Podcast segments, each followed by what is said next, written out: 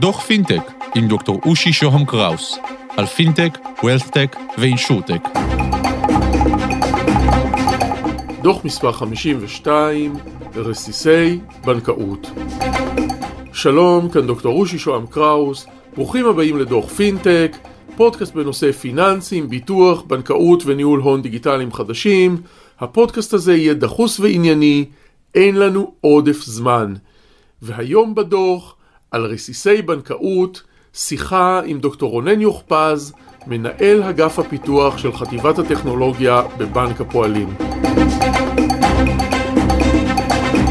שלום רונן, ותודה שאתה איתנו.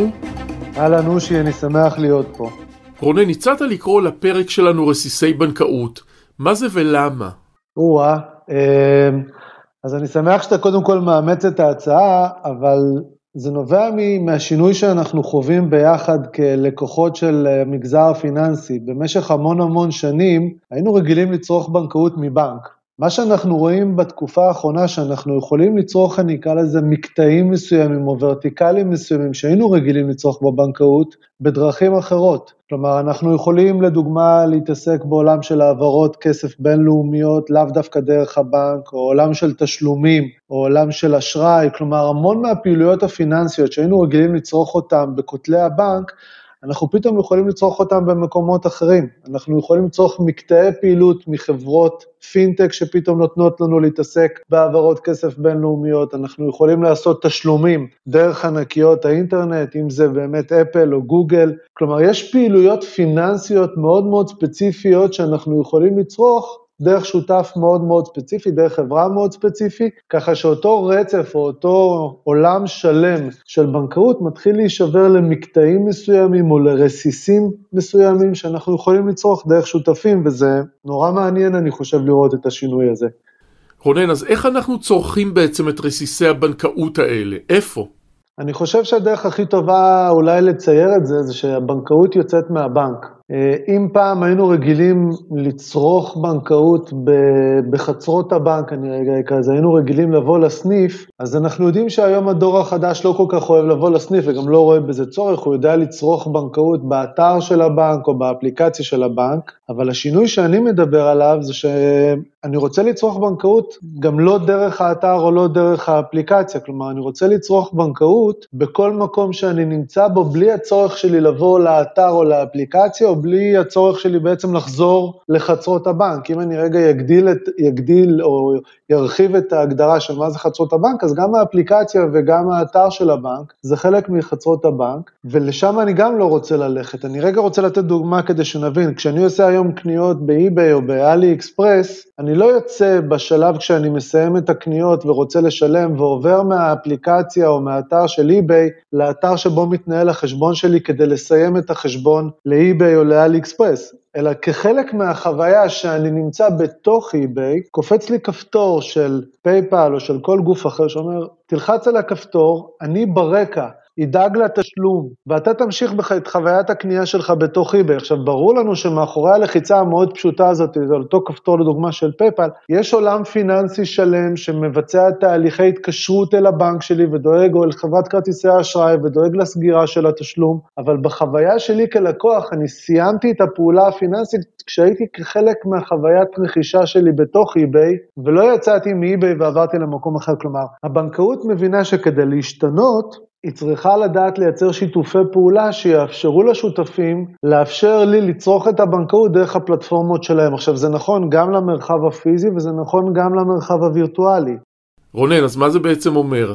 זה אומר שאני רוצה אולי לקחת הלוואה כשאני רוכש רכב, כשאני נמצא במשרדים של חברה שמוכרת לי את הרכב, כלומר אצל הדילרשיפ, אני רוצה שהדילר ידע לתת לי הלוואה מהבנק שלי, או שאני, לדוגמה, כמו שאנחנו כבר מאפשרים היום, במסגרת המרחב הווירטואלי, כשאני רוכש פיצה באתר, באתר של דומינוס, אני יכול לשלם לדומינוס דרך ביט, כלומר, אני מייצר פה איזושהי בנקאות שקורית בחצרות הספק, בחצרות זאת הצד השלישי, דרך שיתופי פעולה. אם אני רגע אדבר על זה במונחים קצת טכניים ואני אפסיק עוד שנייה, זה כל העולם שנקראת בנקאות פתוחה, שמאפשרת לנו לקיים ממשקים, מאפשרת לנו לקיים אה, דו שיח מתמשך או מערכת יחסים מתמשכת עם הלקוח, דרך אותם שיתופי פעולה. בשפה המקצועית ממש זה נקרא עולם של Open איי פי איי, עולם של ממשקים פתוחים שמאפשר לגורם צד ג', בין אם זה דומינוס או בין אם זה חברה למכירת רכב, לצרוך מידע או לאפשר לי לבצע שירותים של הבנק בצורה ממוחשבת, בצורה ממוכנת, אוטומטית,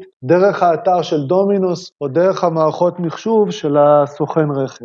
אז בעצם איזה סוג של בנקאות היא הבנקאות הזאת? אז יש פה שינוי מאוד משמעותי מהבנקאות המסורתית כמו שהיינו מכירים אותה, זה פתאום מייצר בנקאות שהיא בנקאות אחרת, בנקאות שזזה בקצב אחר, בנקאות שמתקיימת במרחב הדיגיטלי, תמיד ברקע, תמיד איתי, תמיד יודעת לעזור לי ולפגוש אותי, זה, זה מייצר איזשהו וייב אחר, איזשהו מהירות אחרת, איזושהי התנהלות אחרת, אפילו מייצר מודלים עסקיים חדשים שלא היינו כל כך רגילים לראות בבנקאות המסורתית. רונן, יש לך דוגמה למודלים עסקיים כאלה?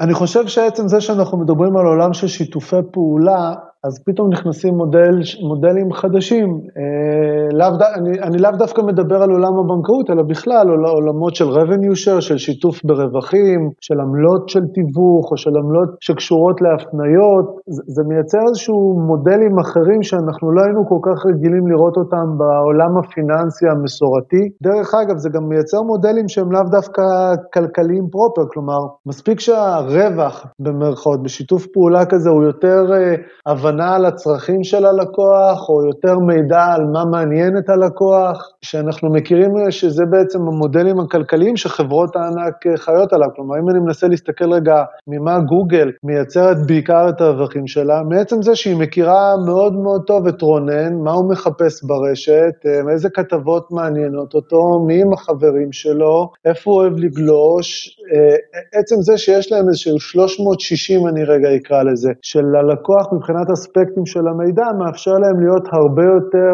רלוונטיים כשאני מחפש משהו, מאפשר להם להיות הרבה יותר ממוקדים בהצעות שהם מייצרים לי.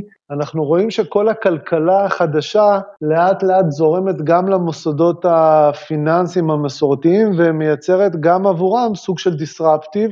רונן, זה טוב או רע לבנקים? אני חושב שיש בזה גם הרבה יותר אלמנט של הזדמנות מאשר אלמנט של איום. כלומר, אם אני אשאל רגע לאן זה מביא את הבנקאות, אז אני חושב שזה מייצר בנקאות שגם מכירה יותר טוב את הלקוח ואת הצרכים שלו, ויודעת לפגוש אותו בצמתים מסוימים שהוא מנסה לקבל בהם החלטות ולעזור לו. אני רוצה לתת אולי דוגמה רק כדי שנבין אולי איך, איך הדוגמאות האלה יכולות לפגוש אותנו באמת ביום יום, אבל אם הבנקאות יודעת היום להבין את הצרכים של הלקוח שלה בצורה יותר טובה, היא יכולה לבוא ולספר לו מה עושים לקוחות כמוהו, איזה סוג של רכב מבחינה, מבחינת תקציבית הוא יודע לעמוד בהם, או גם לעזור לו במצבים של לרוב אנחנו לא כל כך מזהים את הבנק שם. כלומר, הבנק יודע לדוגמה לזהות שיש פה לקוח שהוא לקוח טוב, שהוא פתאום נקלע לסיטואציה קצת קשה באופן תקופתי במצב הכלכלי שלו, ויודעת לא לוותר עליו, אלא להפך, אולי לפרוס לו ליותר תשלומים הלוואות שהיא לקחה, או לנסות לעזור לו בעוד הלוואה. הבנקאות יש לה את ההזדמנות, אני אקרא לזה, להפוך להיות הרבה יותר אמפתית, הרבה יותר מבינה את השלב של החיים שהלקוח נמצא, יודעת לייעץ ולעזור, לדעת לבוא ולהגיד לו אם היא יכולה לעזור לו ברכש, ברכישה של מוצר מסוים, או להזהיר אותו שזה יקר מדי בשבילו, או, או כל דבר אחר שיכולה לעזור לו להתנהל כלכלית נכון יותר, וזה ווין ווין. כלומר? יש דוגמאות נורא יפות לווין ווין הזה בעולם. יש חברת ביטוח מאוד גדולה עכשיו בדרום אפריקה שנקראת Discovery, שמציעה הנחות בביטוח חיים ללקוחות שלה, בהנחה שהם יודעים להוכיח שהם רשומים למכון כושר. כלומר, אם אתה מביא אישור שאתה רשום למכון כושר, הביטוח חיים הרבה יותר זול. עכשיו, זה ברור שזו סיטואציה שהיא ווין ווין גם ללקוח שדואג לשמור על הבריאות שלו, וגם לחברת הביטוח שמבטחת לקוח שבהגדרה עושה ספורט ושומר על כושר, וכנראה הוא יהיה הרבה יותר בריא. עכשיו, אלה דוגמאות שאנחנו רואים יותר ויותר בעולם הפיננסי, זה דוגמאות שעוזרות גם לבנקאות להיות, אני אקרא לזה, הרבה יותר אמפתית ללקוח ולצרכים שלו, ומייצרת איזשהו אלמנט של קיימות. הווין-ווין הזה בטח ובטח טוב לשני הצדדים, גם אם לפעמים נשמע לנו הצירוף מילים הזה בנקאות אמפתית קצת מוזר, אבל אני חושב שזה לשם אנחנו הולכים, ובוודאי הזדמנות מאוד מאוד מעניינת לכל המגזר הפיננסי. דוקטור רונן יוכפז, מנהל אגף הפיתוח של חטיבת הטכנולוגיה בבנק הפועלים, תודה שהיית איתנו. בשמחה, שמחתי מאוד להיות פה, אושי, תודה על ההזדמנות. עד כאן על קצה המזלג, ניפגש בדוח הבא. אני מרצה ומייעץ בתחומי הפודקאסטים, תוכלו להשיג אותי ב-ushi דוט סי או דוט איי אל, לשלוח לי וואטסאפ ל-אפס חמש אפס שמונה שמונה תשע שמונה שלוש שתיים שתיים, לקרוא לי בלינקדאין שלי באנגלית דוקטור אושי שוהם קראוס. תודה לקווין מקלוד על המוזיקה, תודה לרון טוביה, עורך הפודקאסטים של גלובס, להתראות.